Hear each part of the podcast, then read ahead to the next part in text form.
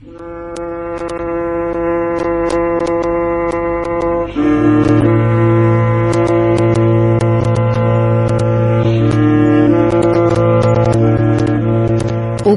از تاریخ.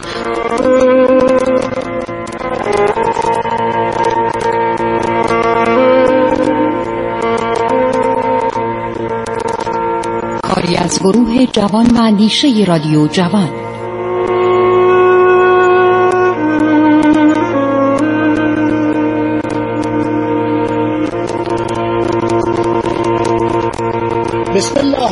الرحمن الرحیم. به نام خداوند بخشاینده مهربان. با سلام و عرض احترام به حضور شما شنوندگان عزیز رادیو جوان من خسرو معتزد با شما صحبت می کنم در برنامه عبور از تاریخ.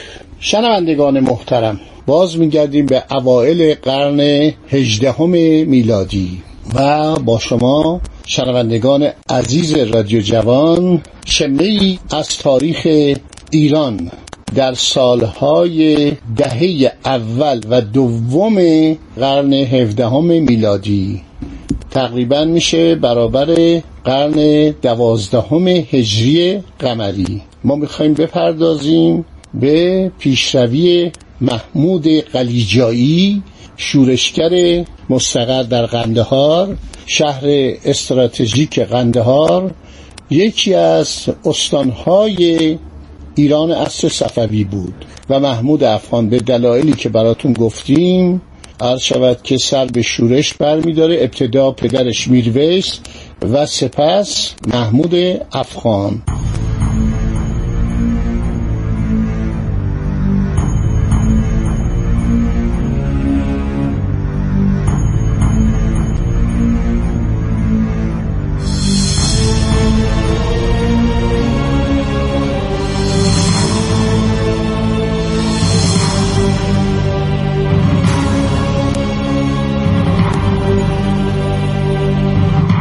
یکی از بهترین مطالعاتی که از شود درباره سقوط اصفهان شده کتاب انقراض سلسله صفویه اثر لارنس لاکارت. لارنس لاکارت همین عرض شود تو قرن بیستم زندگی می‌کرد و فوت کرد. کارمند شرکت نفت انگلیس و ایران بود.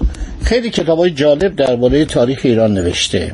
عرض شود که یک شخصی به نام ورمز ورمز سرباز آلمانی بوده جزو همراهان کتلر فرستاده هلندی در سال 1707 میلادی. یعنی چی؟ یعنی همون نزدیکای شورش محمود. دو کتاب این شخص نوشته. عرض شود ورمز از فقر و فاقه عمومی در اصفهان. مردم خیلی فقیرن. در همین شهری که اینقدر ثروت وجود داره مردمی هستن بسیار فقیرن. کتاب ورمز متاسفانه به فارسی ترجمه نشده. این سربازی بوده در خدمت کتلر. فرستاده هلندی بوده.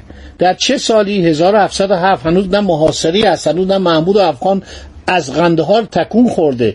این نامو به خاطر بسپارید. ما آدم های زیادی در اصفهان بودن شاهد بودن. یوهان گوتلیپ ورمز نام کتابش هند شرقی ایران و پاره مناطق دیگر. این کتاب در سال 1737 در درسدن و لایپزیگ در آلمان چاپ شده.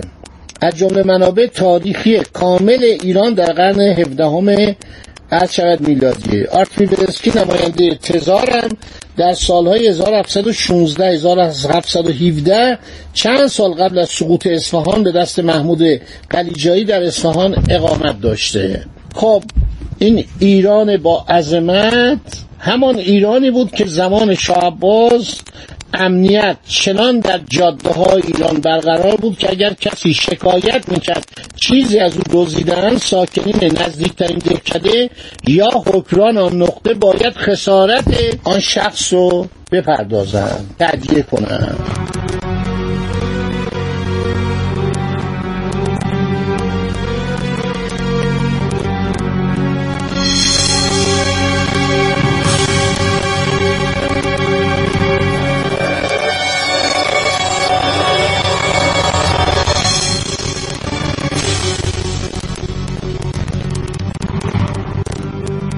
خب گریگوریو پریرا فیدالکو این یک افسر عرض شود که پرتغالیه دریا سالار پرتغالیه که میاد ایران و مناظر ایران رو می‌بینه خیلی اظهار نگرانی می‌کنه و میگه که اگر اینطوری بشه و اگر این شاه بر تخت سلطنت نشسته باشه اوضاع ایران خیلی خطرناک میشه. در آینده ما شاهد حوادث بدی خواهیم بود. همه هم درست می‌گفت. چون یه افسر ورزیده پرتغالی بود افسر جنگیده بود. حرفایی که می‌زد بسیار حرفای منطقی و درستی بود. خب محمود افغان کم کم جری میشه و دربار اصفهان کاملا در حالت قفلت به سر می‌بره. همینطور داره جلو میاد. جلو میاد و به طرف اصفهان نزدیک میشه. لطفری خان لکزی که گفتیم فرمانده کل ارتش بود میره و عرض شود که بحرین رو می‌گیره در چنین شرایطی با همون کشتی های بادبانی حرکت می‌کنن و میرن بحرین رو بگیره. ایشون میره بحرین. چون تدارک و آزوقه به جزیره خواستن کشید کشتی نداشتن. این مشکل دولت ایران نداشتن کشتی و عدم توجه به نیروی دریایی بود. از دولت بوریقال یعنی دولت پرتغال سفینه به اجرت خواستن. یعنی کشتی گفتن ما کرایه می‌کنیم. آن مبلغی خطیر می‌شد. قریب به پنجاه هزار نفر لشکر قزلباش نزدیک بندر عباس رسیدن و در ساحل بحر آرمیدن. قبودان دولت بوریغال یعنی کاپیتان نیروی دریایی پرتغال. کشتی ها را آوردن. در کنار دریا صف کشیدن. اجرت آن را خواستن. همون لطفالی خان معروف که بعد گفتن بازداشتش کردن و زندانیش کردن گفتن ایشون می‌خواد کودتا کنه و بیاد اصفهان رو بگیره. این فرمانده کل ارتش بود. بسیار هم آدم شجاع و رشیدی بود. هر شود که لطفالی خان فکر کرد و گفت اینقدر وجه به دولت بوریغال دادن برای اجرت کشتی صلاح دولت شاه نیست. بحرین به این قدر وجه نمی ارزد این زر را به مهمی از این واجبتر صرف باید کرد. اگر همین وجه را به فرمانروای مسخط دهیم بحرین را به ما پس خواهد داد. اصلا صلح است. قبودان بوریغال چون دید وجه نمی‌رسد کشتی ها را برگردان و سپاه قزلباش بینیل مقصود برگشتن و نگاه کنیم الان محمود افغان داره بیاد کرمان رو بگیره این فرمانده کل هر شود قشون رفته به طرف بحرین بدم دیده پول خیلی باید بدم به نیروی دریایی پرتغال. این بود که منصرف میشه. و این پنجاه هزار سپاهی رو همونجا هستن بعدم برمیگردن. در آن اصلا محمود افغان به کرمان آمد. قلعه را محاصره کرد و بگرفت. و گفت مقصود قزلباشی این بود که بعد از فتح بحرین تدارک کار ما کنند. لطفعلی خان چون خبر کرمان شنید به آن طرف متوجه گردید سپاه قزلباش بسیار بود از گرد را به افاقنه در آویختن کرمان را گرفتن محمود فرار کرده به قندهار رفت. هر شود که لطفعلی خان به امنای دولت عرض کرد که از برای سپاه علوفه ذخیره طلب نمود. با ما می‌خوایم بجنگیم ما می‌خوایم بریم قندهار. ارتش باید بهش عرض شود که علوفه بدن برای اسمان خاربار بدن برای سربازا تدارکات یعنی لوجستیکی پشتیبانی. فتح کرمان و شکست افغان خلاف رأی بعضی از امنای دولت بود. حسادت کردند و اقفال و اهمال نمودند و گفتند غنایمی که از محمود قفقان گرفته تعویز سیروسات و علوفه می شود گفتن خب تو رفتی محمود افغان شکست دادی خب علوفه که دو سپاهش بوده خاربارم بوده. اون بیچاره لخ بود اون آدم گدا و فقیری بود. اون کسی نبود که آزوغهی داشته باشه علیقی داشته باشه. اون از راه قارت زندگی می‌کرد.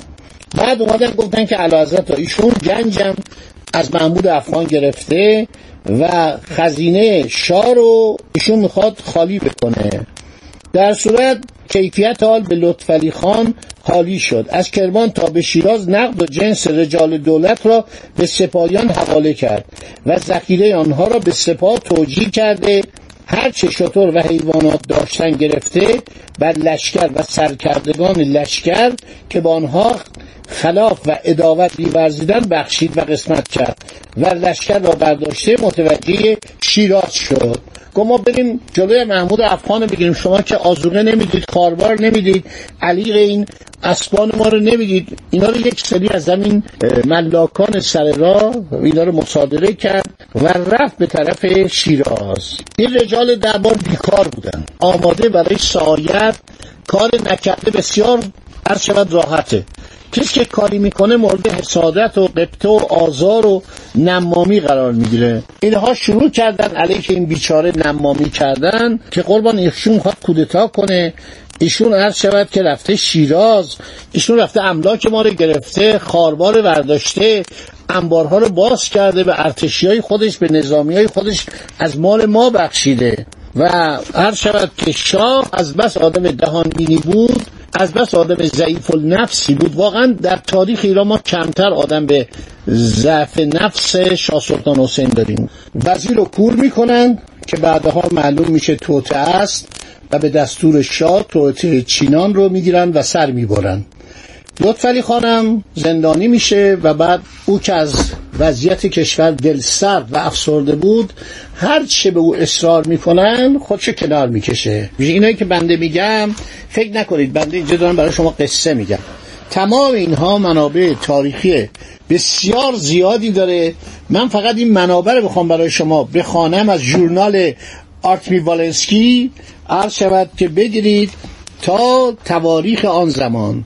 واقعا دل آدم میسوزه. من یه نکته براتون بگم حالا بعدها خواهید دید که اینا چه جنایاتی در ایران میشه به دست همین قلیجایی ها و همینطور عثمانی ها که متحد ما بودن. با ما خیلی دوست بودن یا سفر بعدا می‌خونم براتون. یادداشته شیخ خزین لاهیجی که در همدان چه بر سر مردم همدان آوردن؟ خب دوستان تا اینجا رسیدیم. این وقت کم ما تمام شد. در برنامه بعدی باقی ماجرا رو میگم. حالا دیگه محمود داره می‌رسه. عرض شود که به اصفهان. خدا نگهدار شما تا برنامه بعد.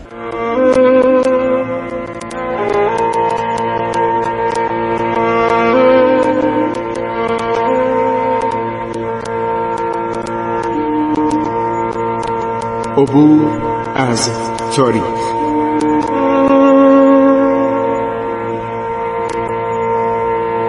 ایران با شکوه. 2800 سال تاریخ.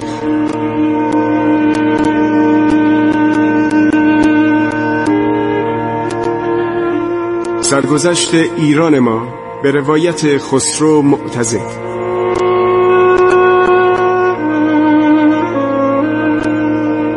عبور از تاریخ با رادیو جوان.